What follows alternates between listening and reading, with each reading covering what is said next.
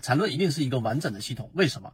首先我们说到的一个重要的关键词是三个，第一个是感性。第二个是知性，第三个就是我们说的理性。在康德的观念当中，第一点，所谓的这个感性，不是我们所理解的感性。所谓的感性是在时间和空间的维度上，我们对事物的一个感知。所以在交易系统当中，我们的感性是什么？就是我们认为这个标的可能要涨，或者说我买进去，我认为这个标的有上涨的机会；我卖出，我认为它可能会下跌。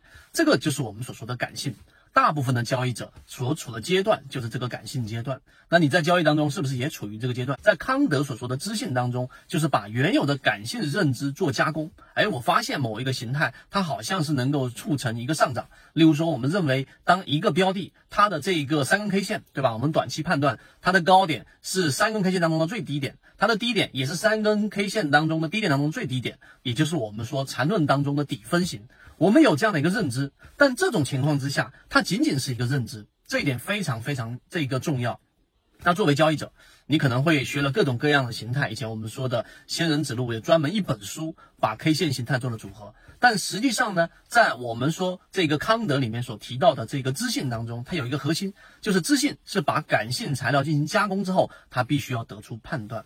所以，如果你没有到这个阶段的时候，你没有一个准确的判断啊，或者说你没有一个确定性的判断，实际上你是还没有进入到知性阶段的。而缠论系统里面的第一类型买点、第二类型买点、第三类型买卖点，对吧？我们说的顶分型、底分型、中枢，这个其实就已经加入圈子系统学习，获取完整版视频 SD 八一八一二，达到了我们所说的知性的这个层面。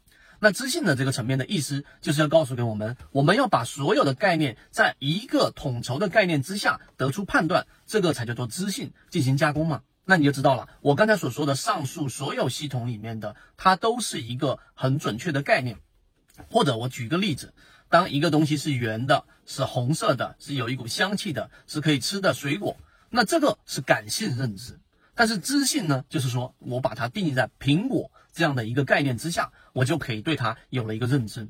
这一点可能颠覆了很多人的这种呃想法。那它不仅仅是哲学层面，它其实已经落入到了我们说在缠论当中的定义。有了这样的定义，实际上你就有了判断，这个是知性。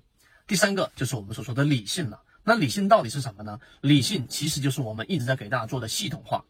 康德所说的这个理性，就是要把我们的这一个知性判断，把它全部的系统化，得出一个认知。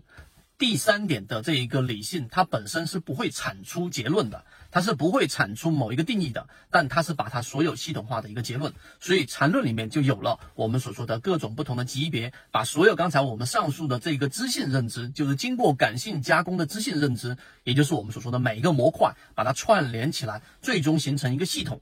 这个就是我们所说圈子最后一直在给大家去讲的，做交易者你一定有系统。实际上呢，就是把它落入到实战，在我们交易当中，你既要有一开始的感性认知，但你不能在这个地方原地打转。你要把感性认知进行加工，加工就必须要有概念，必须要有一个准确的概念，而这个概念所导出的是必须要有一个明确的判断。如果没有判断，它就不是一个知性判断的一个结论。好，到了这个阶段还没有完，很多人就停留在某一个模块上去在原地打转，没有办法去形成一个我们所说的理性认知，把它串联起来，形成一个系统。这个就是康德里面所说的批判的三段论最重要的，我们说的这一个感性、知性和理性。那在交易当中，其实我们已经可以做到这一点了。那如果对于这一个完整的系统，你处于哪个阶段？第一个阶段，我们说的感性阶段啊，还是我们所说的第二个阶段知性阶段，还是第三个阶段我们所说的理性阶段？这个三段论在我们的交易当中贯穿了我们的一生。那你怎么样去跃升呢？完整的内容我们在圈子当中其实已经在不断的交付给大家。